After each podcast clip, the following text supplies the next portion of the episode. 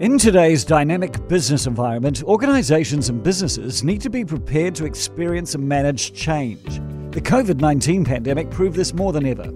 Introducing CDL People versus Profit, a podcast series brought to you by CDL Insight Consulting, which will explore how to navigate challenging situations in the workplace, both as a manager or as an individual facing change, through outplacement and career transition support. Join me, Andrew Dickens, as I talk to those who know outplacement support best. We'll look at their tips, their advice, their personal experience working with individuals who may have lost their jobs as a result of COVID 19. Each episode will examine how outplacement support can help protect your brand reputation both internally and externally.